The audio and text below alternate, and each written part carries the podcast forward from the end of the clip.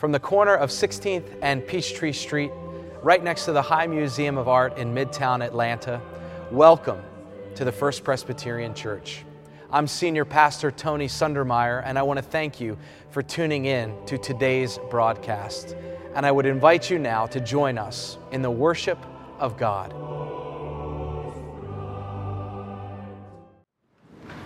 Please turn with me in your Pew Bible to Exodus 13, 17 through 22, which can be found on page 58 in the Old Testament.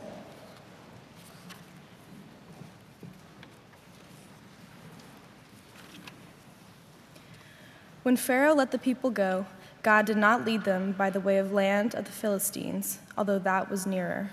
For God thought, if the people face war, they may change their minds and return to Egypt. So God led the people by the roundabout way of the wilderness toward the Red Sea. The Israelites went up out of the land of the Egypt prepared for battle. And Moses took with him the bones of Joseph, who had required a solemn oath of the Israelites, saying, God will surely take notice of you, and then you must carry my bones with you from here. They set out from Succoth and camped at Etham, on the edge of the wilderness. The Lord went in front of them in a pillar of cloud by day to lead them along the way, and in a pillar of fire by night to give them light, so that they might travel by day and by night. Neither the pillar of cloud by day nor the pillar of fire by night left its place in front of the people. This is the word of the Lord. Thanks be to God.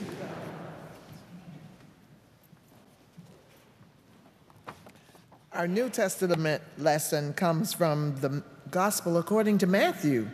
Matthew chapter 4, verses 1 through 11. If you'd like to read along with me, it can be found on page 3 of the New Testament. Let us listen now for God's word to us today. Then Jesus was led up by the Spirit into the wilderness to be tempted by the devil. He fasted 40 days and 40 nights, and afterwards he was famished. The tempter came and said to him, If you are the Son of God, command these stones to become loaves of bread. But he answered, It is written, One does not live by bread alone, but by every word that comes from the mouth of God. Then the devil took him to the holy city and placed him on the pinnacle of the temple, saying to him, If you are the Son of God, Throw yourself down, for it is written, He will command His angels concerning you, and on their hands they will bear you up, so that you will not dash your foot against a stone. Jesus said to him, Again it is written, Do not put the Lord your God to the test. Again the devil took him to a very high mountain and showed him all the kingdoms of the world and their splendor. And he said to him, All these I will give you if you will fall down and worship me. Jesus said to him, Away with you, Satan, for it is written, Worship the Lord your God and serve only him. Then the devil left him, and suddenly angels came and waited on him.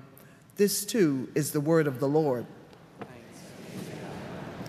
Lord, break open your word afresh to us this day so that we would be different people than those who came into this sacred space this morning, even to be more like your Son, Jesus the Christ. It's in his name that we pray. Amen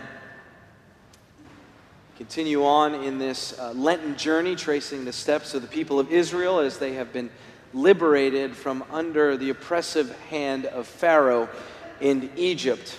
We're in Exodus 13 this morning, and we've read how the liberated yet still vulnerable people God, of God are being led by God into the wilderness. And they make a stop again on this passage to a new home, this time to a locale called Etham. The narrator tells us that Etham is, in fact, on the edge of the wilderness. The narrator also wants us to know that the people, as they are liberated, are still prepared for battle. For the Christian journey that we call faith in life, a journey that from time to time has us on the edge of the wilderness, well, and in fact also may have us right in the thick and the heart of the wilderness, we too, I would like to suggest, must be prepared for battle. To borrow a phrase from the Apostle Paul, we're not talking about a physical conflict. We are talking about a battle against principalities and powers and ideologies in the world. Our New Testament text, Matthew 4 1 through 11, is a battle text of sorts.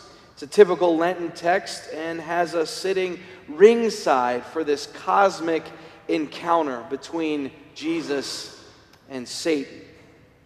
Now, there are multiple approaches to the interpretation of this wilderness temptation story. I want to take one particular track in interpreting this text.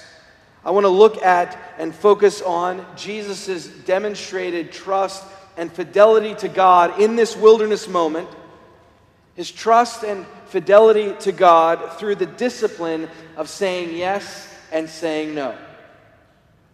That Jesus proves himself faithful in this wilderness moment as he exercised discernment in saying yes and saying no.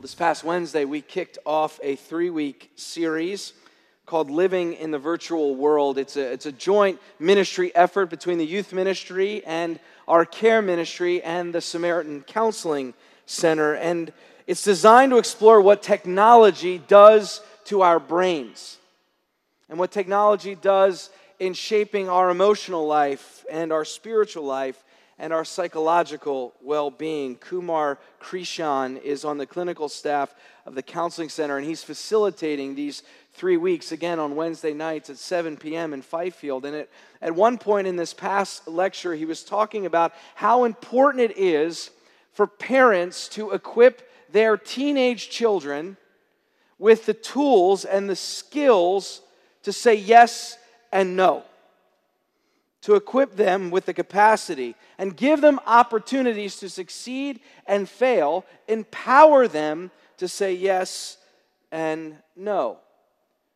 Uh, Mr. Kirshan is talking about older children, teenagers emerging into adulthood, not so much talking about, about children who really need their parents to say yes and say no. You know, if you have a child who has maybe received a Lego set, and maybe it's a large Lego set like the one Luke received for his birthday the Lego Death Star, 4,000 pieces. W- without Katie or me telling him, you need to stop and eat. It's now time to go to bed.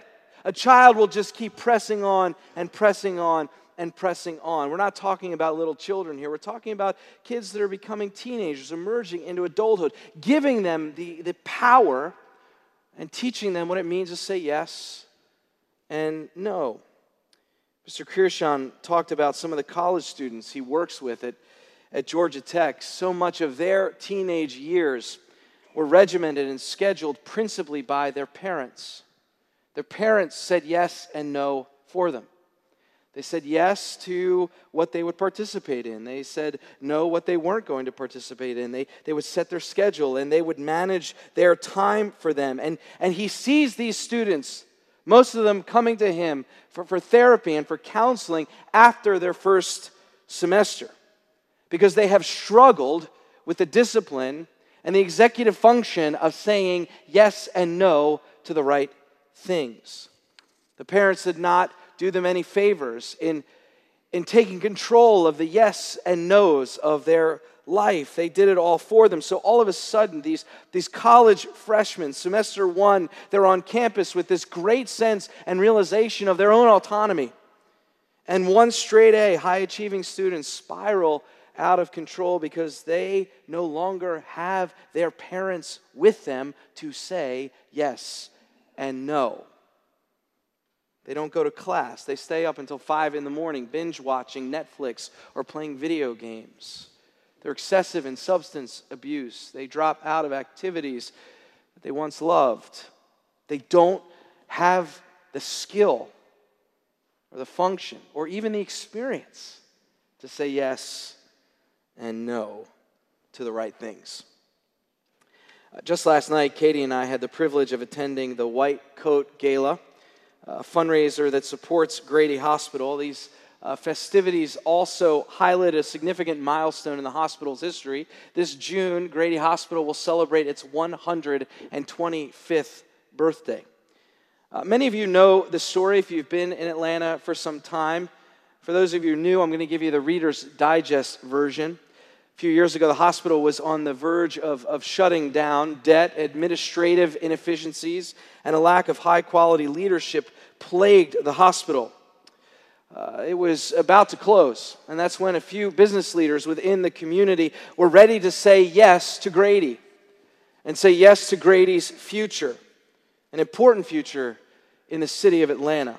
And they began to strategize and act in ways that would save the hospital. And it certainly was not an easy road. Those leaders would tell you that. But by God's grace, it has now become a hospital of choice for citizens in Atlanta and for those throughout the region here in the Southeast. It really is one of the great resurrection and turnaround stories the city of Atlanta has ever seen.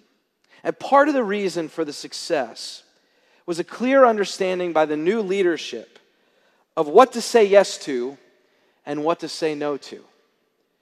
They were going to say no to incompetence of every kind. They were going to say no to inefficiencies, but they were also going to say yes to Grady's historic mission as a hospital in our beloved city. To be a hospital that would be for every citizen, no matter their socioeconomic background, no matter their race, no matter their zip code, no matter who they were or who they knew the doors would be open. If you were uninsured or insured, that, that there was a, a very strong and certain yes to this historic mission that propelled so many to support the saving of the hospital. You see, the ability to say yes and no to the right things is a critical life skill if one is going to experience personal and individual health in adulthood. But it's also true. The ability to say yes and no to the right things is critical for any community or collective or organization if they too are going to have health, if they are going to have a future.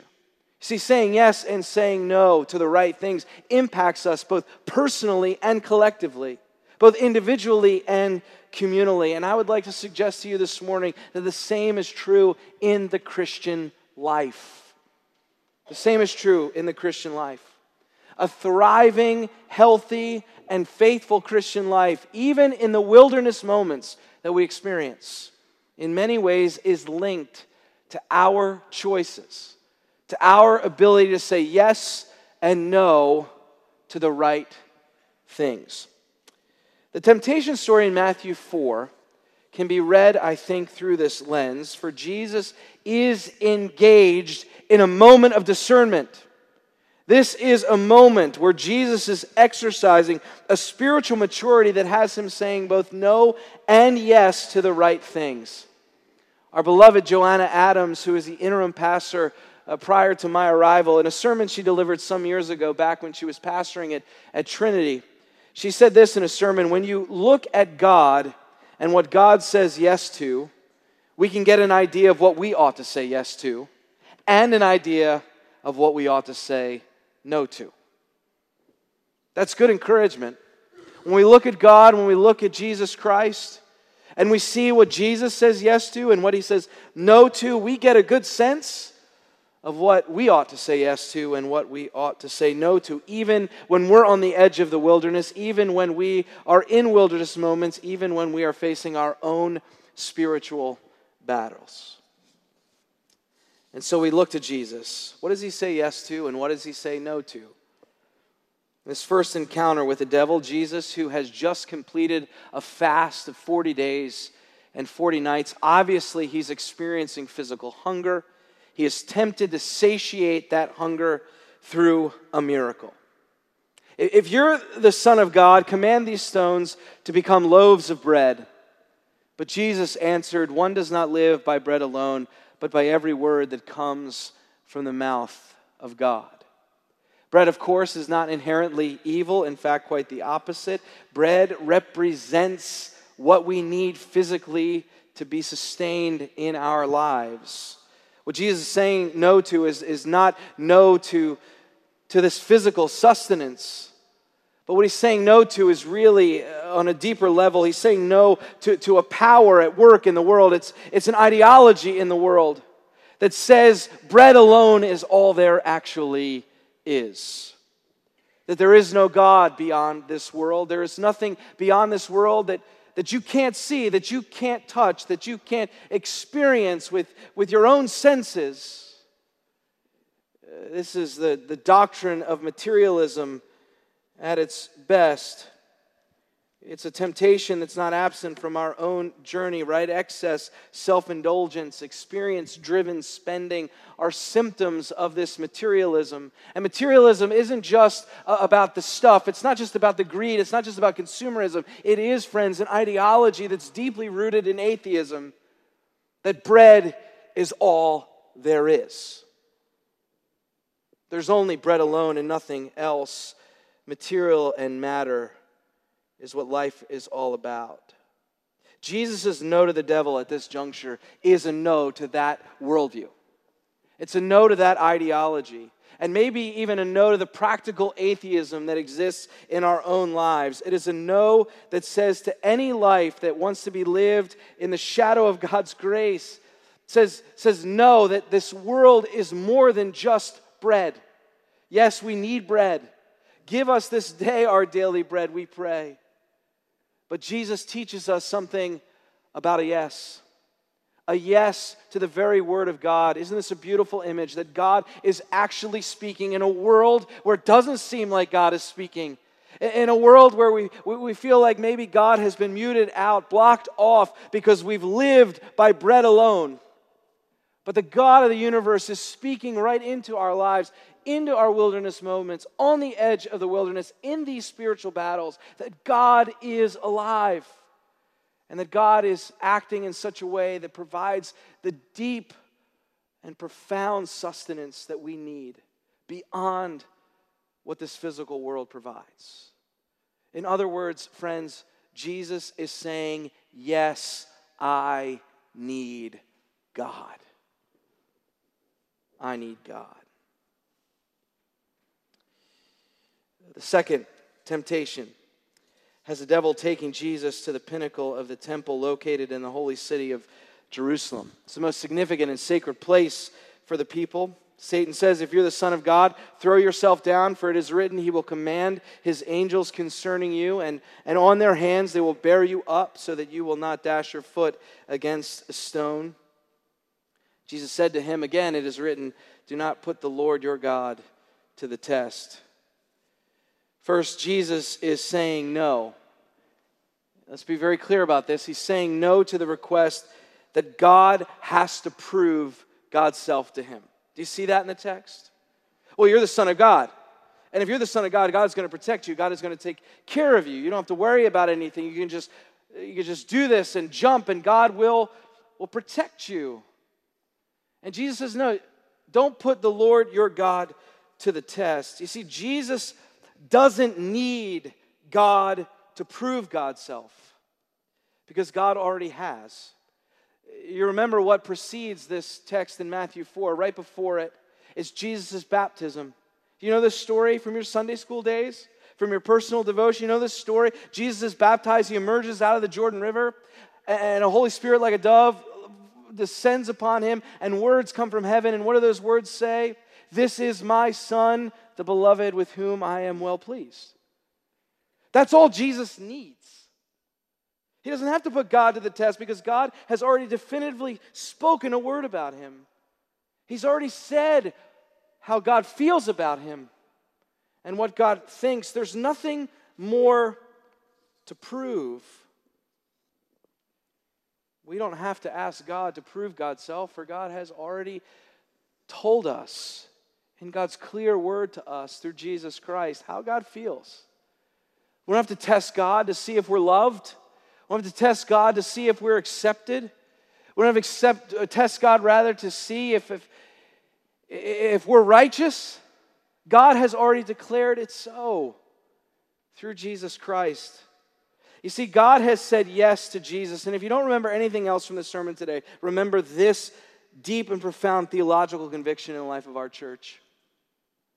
That, that when God says yes to Jesus at his baptism, he's really saying yes to you and to me. He's saying yes to all of us. He has declared to you and to me that we're beloved. And we don't have to test God, we don't have to prove ourselves to God. I love the way 1 John 3 puts it. See what love the Father has given us that we should be called children of God. And don't miss this last part. And that is what we are, period. Period. The word has been spoken. There's no need for God to prove God's self to us. God has already declared it so.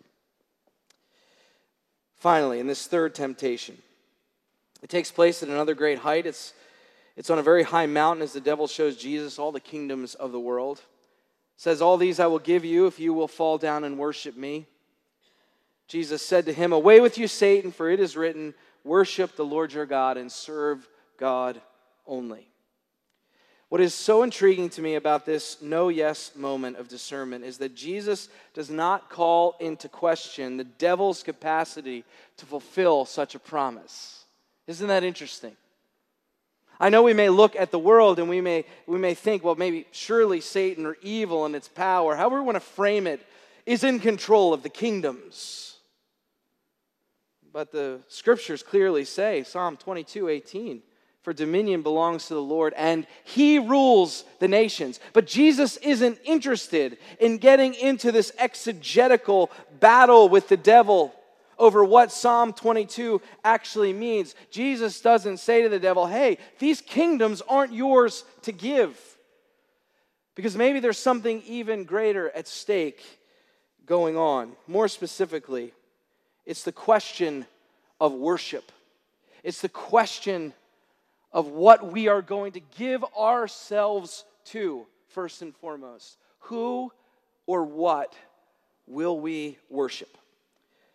Scholar, and social critic, and theologian Jamie Smith describes us in an interesting way. He calls us liturgical animals. Liturgical animals. This grammar is far from correct, but he writes it this way, I think for a reason. We are creatures who can't not worship. And what we worship, he says, shapes what we love. This is fundamental to our human existence. What we worship is what we love. If we worship God, we'll love God and we will love God's kingdom. If we worship something else or someone else, we will love that thing and all that it stands for. I was talking with a member of our church this uh, past week after a meeting. It was on Wednesday night. She, she pulled me into my office. She said, Tony, I need you to pray for me. I was waiting to hear what the prayer request was. The, the look on her face said it was something dire, something critically important. She said, Tony, I need you to pray for me because I cannot, for all the life of me, remove myself from all the political and social vitriol in the media and in social media and all the conversations that I'm a part of in every sphere of my life. She said, I simply cannot remove myself from those conversations. She said, I tried to give up social media for Lent and it lasted one day. Said I would pray for her, but, but that conversation left a mark on me. And I began to think, and this sort of hit me as I was watching Villanova lose yesterday. Participating in a liturgy of sorts. What liturgies occupy my time? If I'm a liturgical animal, what liturgies occupy my time. Liturgy uh, from the Latin means the work of the people. It's something that, that we do each and every week. We, we work in worship. It's the work of the people, but it can also mean something that is repetitive, sort of a repertoire of ideas or phrases or observances that occupy our attention, that are demonstrated by us in our daily living. And I thought about this conversation and I began to ask the question what liturgies shape my life? What liturgies shape my life? We have social media liturgies where we spend time and a ton of energy a ton of energy, actively or passively engaging cultural and political banter and commentary. We have economic liturgies where our daily attention and energy is consumed by the markets, by our portfolios, how we're going to spend our money this day or the next day or the day after that. We have social liturgies where our focus and energy is all about finding our place in the social ladder, how people perceive us, what judgments they make about us. All of us have liturgies that make up our lives. Now, I want to be very clear about this. I'm absolutely not encouraging political, economic, or social disengagement. Far from it. We're Presbyterians, and if you're not Presbyterian, you're an honorary Presbyterian for the purposes of this sermon today. That, that we're part of a tradition that engages. We engage in the, in the social and political and religious spheres of life and the economic spheres of life. We engage, but we do so by first saying yes, that we will worship God with all our heart, mind, soul, and strength. And we allow that liturgy to shape our engagement. How troubling is it? I'll say this about my own life and the things I've thought, the things I have said. How troubling is it that so many Christians in these difficult and challenging times, in so many different ways, act as if or speak as if they're not part of a liturgy of worshiping God. I hold a mirror up to my own life and I can evaluate my feelings and my thoughts and the words I say.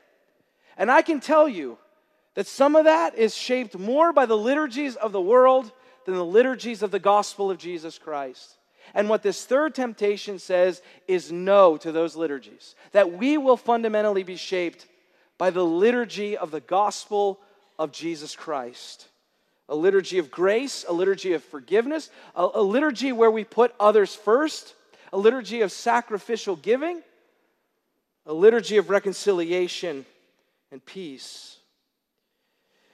I'm convinced that the health of our spiritual lives is deeply connected to saying yes and no to the right things. So let us say no to our practical atheism, to the materialism that says all there is is bread alone. Let us say no to having God prove something to us as if God's word in Jesus Christ is not enough.